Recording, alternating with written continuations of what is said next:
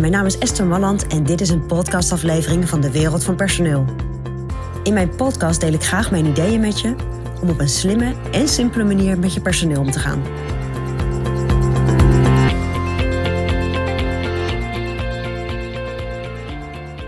Nou, als je mij een beetje volgt, dan weet je dat ik een enorm voorstander ben van doelen stellen.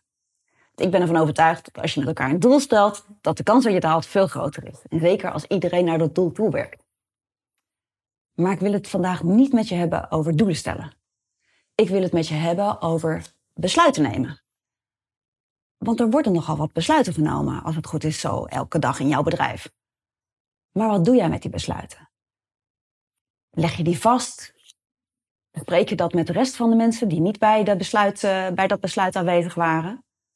Er is een vorm om besluiten vast te leggen die eigenlijk heel eenvoudig is.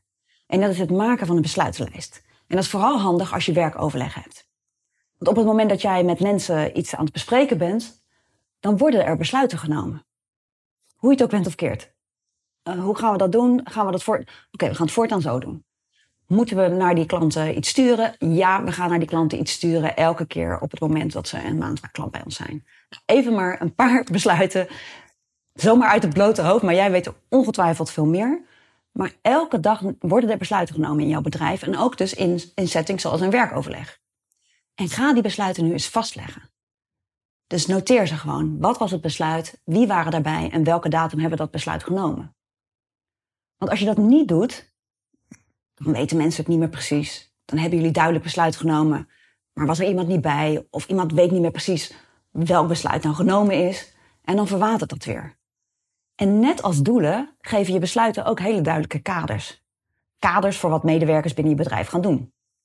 Jouw eigen kaders. Oké, we hebben dit besluit genomen. Oh, dat betekent dat we dat en dat moeten doen. Betekent overigens ook dat we dat en dat niet meer hoeven doen. Dus ga je besluiten ook vastleggen. En dat doe je eenvoudig door gewoon een hele lange lijst te maken die je steeds aanvult. Met de besluiten op welke datum genomen. Wie waren erbij aanwezig. En net als doelen hè, die je af en toe vastpakt, even terugkijkt weer, oké, wat waren onze doelen ook alweer? Zijn we goed op weg? Kan je ook je besluitenlijst dan af en toe pakken en zeggen, oké, oh ja, dit waren de besluiten. Oh nee, dat betekent dat dit er dus niet bij hoort. Of als je discussie hebt met medewerkers, of mensen hebben een discussie met jou, dat ze zeggen, joh, maar we hadden dat besluit al genomen. Oh ja, ik was het even vergeten, want er zijn natuurlijk duizend en één besluiten die je, die je moet nemen als ondernemer, maar ook als medewerker. Je bent heel de dag natuurlijk druk met je werk bezig. Dus ga dat eens aan. Ga eens kijken of zo'n besluitenlijst binnen jouw bedrijf ook werkt. Want uiteindelijk hebben ze dus hetzelfde effect als heldere doelen stellen.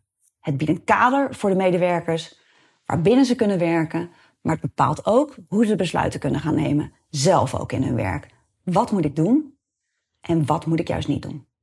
Want dat heb je met elkaar bepaald, hè? De doelen, de besluiten, je weet hoe je dingen wil hebben. En dat biedt kader. Nou, dat is mijn persoonlijk advies vanuit de wereld van personeel.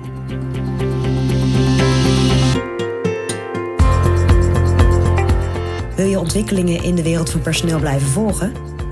Abonneer je dan op ons podcastkanaal. ook op onze website vind je allerlei slimme ideeën en adviezen. Dus kijk even rond op www.dewereldvanpersoneel.nl.